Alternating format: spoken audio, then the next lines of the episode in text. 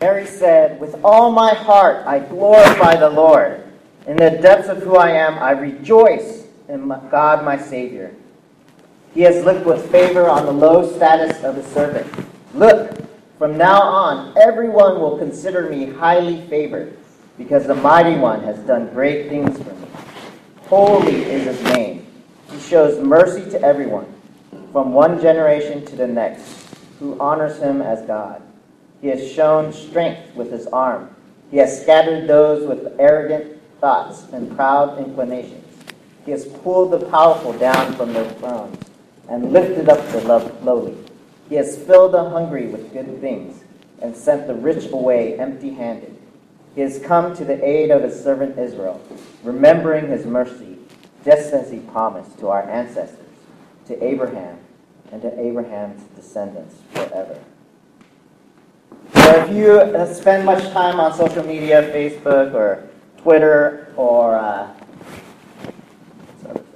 Twitter, Instagram, Instagram, there we go. I was missing it. Uh, you may see hashtags, right? Hashtag this, hashtag that.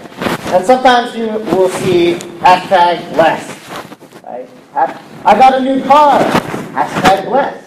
We got a new house, hashtag less. And I've talked about this before, right? Anything, anytime anything good happens or, uh, you know, you're celebrating, um, you're thankful and you're grateful, uh, you may say hashtag blessed. Right? A new car, a new home, a new significant other. Uh, this whole past week, I saw so many selfies. So many selfies of people sitting in a dark theater, right? Taking pictures of themselves watching Star Wars. I'm like, turn that phone and turn video on and just so watch the movie. I don't want to see you watching the movie. But people will be like, this was the best movie ever! And hashtag no spoilers, hashtag blessed, feeling blessed, right? And, you know, sometimes we got to think about these things. Because hashtag blessed could also mean hashtag privilege. Because inherent in that statement is when we get things, right? When we get things that 99% of the world might not have access to and aren't able to have. We say, I'm blessed. And when you say, I'm blessed because I get good things, you're saying, we're blessed above maybe the homeless or the poor or the refugee. And it's my job to make you feel guilty, right? Make you feel bad about Christmas and all of that. This is the prophetic word. Just so you can cry out to God and say, Forgive us, and receive grace. So feeling blessed. But in our uh, in our passage, this is Luke 1, uh, 45, 46 to 55. Uh, but if you go fur, uh, further back to 39, it's the whole interaction between Mary and Elizabeth when they're pregnant. Um, and then after Elizabeth and Mary greet one another. There's this kind of Holy Spirit is in the house, and just this exaltation and this joy and this magnification of God. Mary gives this spontaneous kind of praise. It's often called the Magnificat, which is the Latin word for magnify. Um, that comes from her first sentence. I magnify, I glory with all my heart. I glorify the Lord, or I magnify the Lord. And so that's why it's called the Magnificat a lot of times. Um, but when Elizabeth greets Mary, she says, You are blessed. God has blessed you, right? Above all women. And he has blessed the child you carry. Why do I have the honor that the mother of the Lord shall come to me? As soon as I heard your greeting, the baby in my womb jumped for joy. Happy is she who believed that the Lord would fulfill the promises he made to her. So, in that exchange, we see that Elizabeth recognizes the blessedness of Mary. And she attaches that blessedness to uh, happy are you, blessed are you who believe that the Lord will fulfill the promises. Right? In the midst of turmoil, in the midst of not knowing, in the midst of the cloud of confusion, we are blessed. Mary is blessed uh, because she believed in the promises and she walked into those promises. Um, the other thing to point out in Elizabeth and Mary's greeting, uh, I think Nathan pointed this out a couple weeks ago. Uh, she's filled with the Holy Spirit. The baby in her womb leaps with joy, and she blurts out. Right? It's not something you think about. You know, it's not premeditated. Her words. It's she blurts out. Right? Just word vomit. And the words are expressing that which is going on inside. Right? The Holy Spirit is filling her. The baby is literally leaping. And when the Holy Spirit is moving, it's affecting her physically. Right? It's affecting the baby physically. Physically. Physically. Um, there's a great quote by Richard Rohr um, from Preparing for Christmas. It's up there. Uh, for some reason, we tend to localize evil in our bodies more than in our mind, heart, and spirit. We are terribly ashamed of our embodiment, and our shame is invariably located in addictive things like drinking, drugs, sex, overeating, and body image. Maybe that is why God had to become a body. God needed to tell us it was good to be a human body.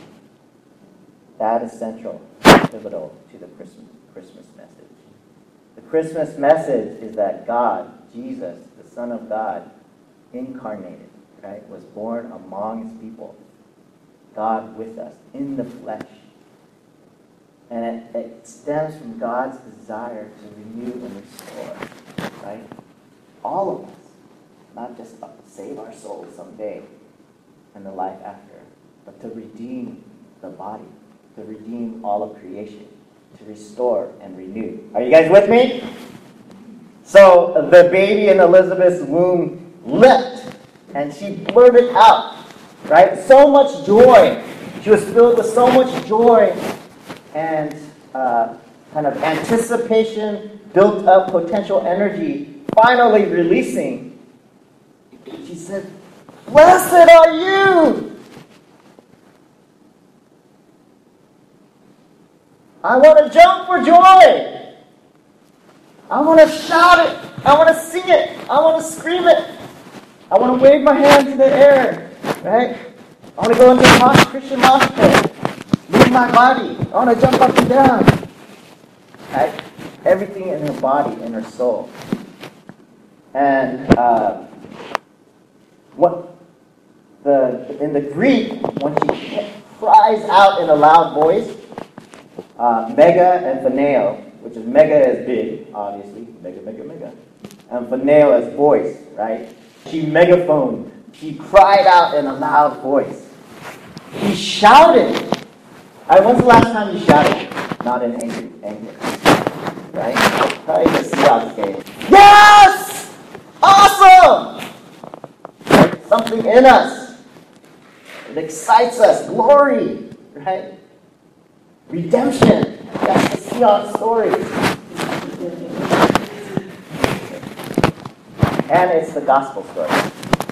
Um, don't forget that. and then Mary breaks off in the song, With all my heart I glorify the Lord. And again, there's the mega, right? A mag, magnify, magnifica in the Latin and the Greek.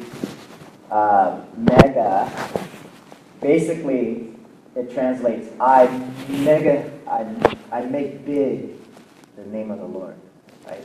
So those two women and what they say are tied by, by mega, right? So Elizabeth is megaphoning out.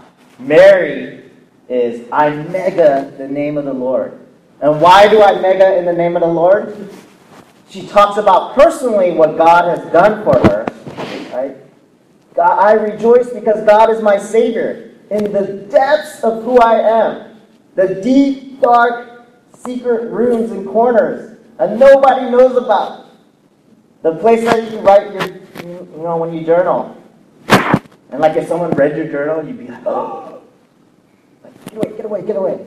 The depths of my soul, of my heart, I rejoice in God my Savior. He has looked with favor on the low status of his servant. Right? And then throughout her song, there's this dynamic of reversal. And this reveals, this tells us that God is a God of reversals. Right? God is a God of reversals, and when He fills the people's lives, when He fills our lives, He empowers the lowly. Right? He empowers our whole selves, our body, our mind, and our heart. Um, when we breathe Him into our emptiness, our quiet prayers become songs of praise as a megaphone. Right? More language. Because uh, from now on, everyone will consider me highly favored. Because the mighty one has done great things for me. Holy is his name.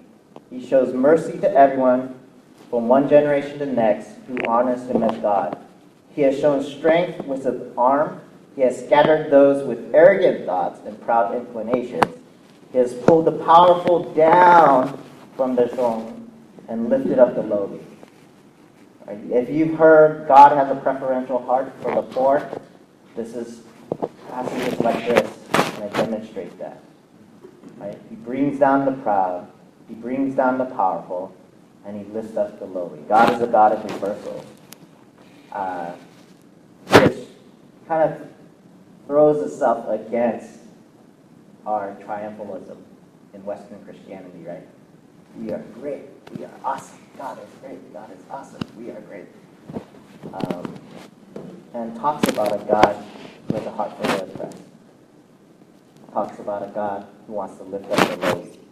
He has filled the hungry with good things. There's that word filled. This is the Spirit has filled them. Um, he also fills the empty stomachs of the hungry. And with good things. And he sends the rich away empty-handed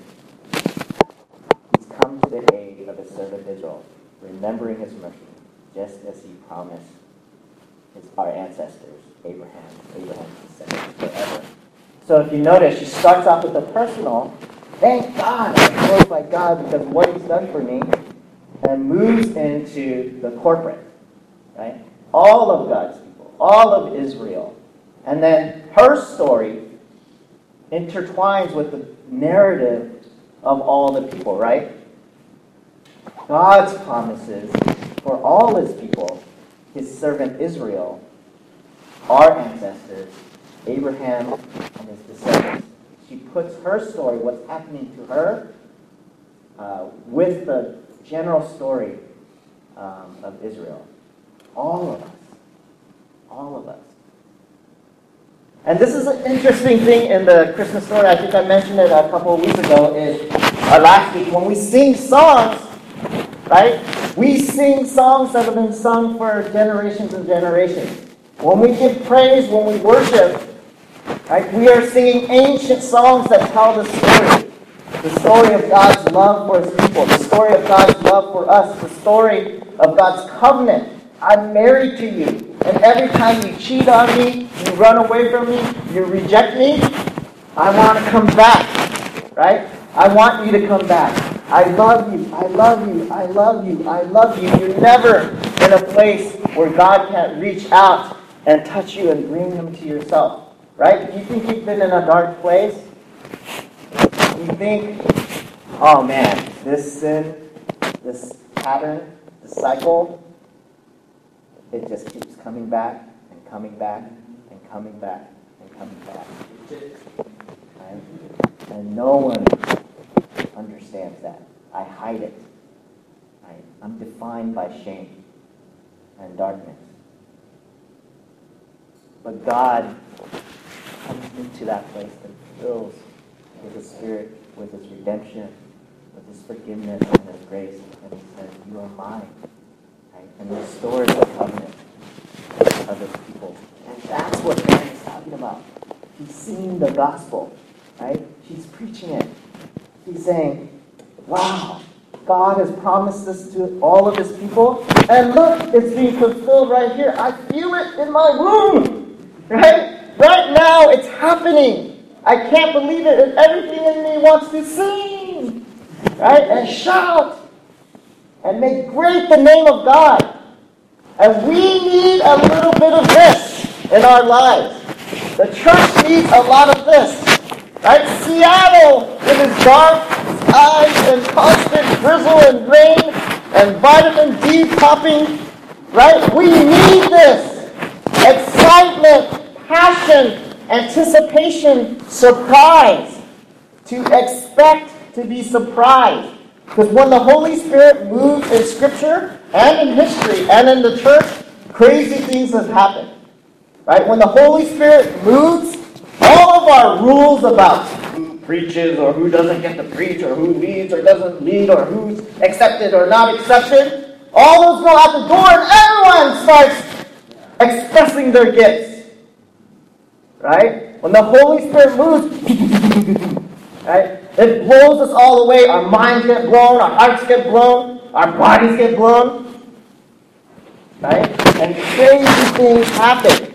That's the way of the Holy Spirit. And in Scripture, when the Holy Spirit moves and the God moves in power and delivers people, women prophesy. Right? Women preach. Children prophesy. Children preach. The deaf hear. The blind see. Those who can't speak for themselves are spoken for or speak themselves right, are given voice, are advocated for, are championed. God is a God of reversals. And that's what Christmas is all about. Advent is all about. Is us stepping into the anticipation of the incarnation of Jesus Christ among us in the world. The anticipation of great power coming to us and changing things and transforming things and reversing things. Are you with me, church?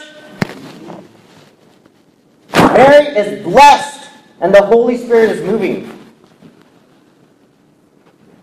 And it's not what we would necessarily define as blessed in our culture, right? On social media. She's poor, she's a virgin, she has no place to give birth, right? She gives birth to her child in, in a barn.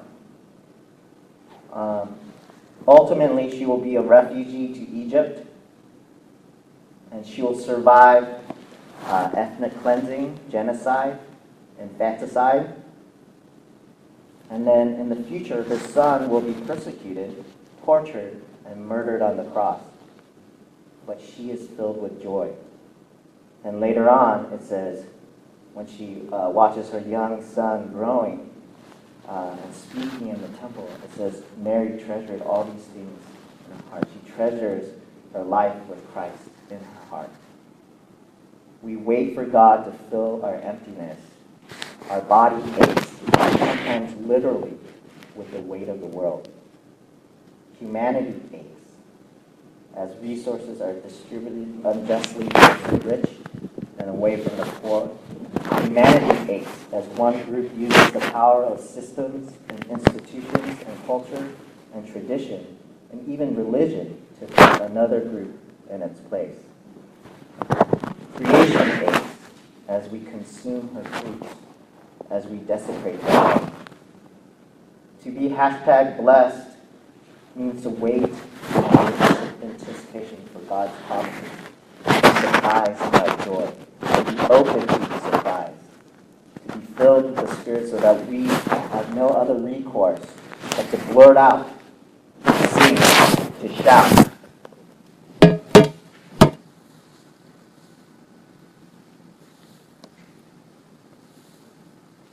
like a megaphone, we will proclaim it. Joy bursts out. We giggle, we laugh. And the question is what hunger is in your body? When are you lonely? When are you restless? When are you anxious for more, for resolution, for closure? What do your bodies turn to? And what does it take for you to blurt out once again in your life? To blurt out blessedness. Um, a lot of people take Mary's, the Magnificat Mary song here, compare it to Hannah's song in Scripture for Samuel. Um, they're actually, if you have time, you can go to 1 Samuel 2. If you know Hannah, Hannah is the mother of Samuel. She couldn't have a child. She was the second wife. Um, and she was crying and crying in the temple because she wanted a child desperately to please her husband, to express her love for her husband, which was very important in that culture, in that time.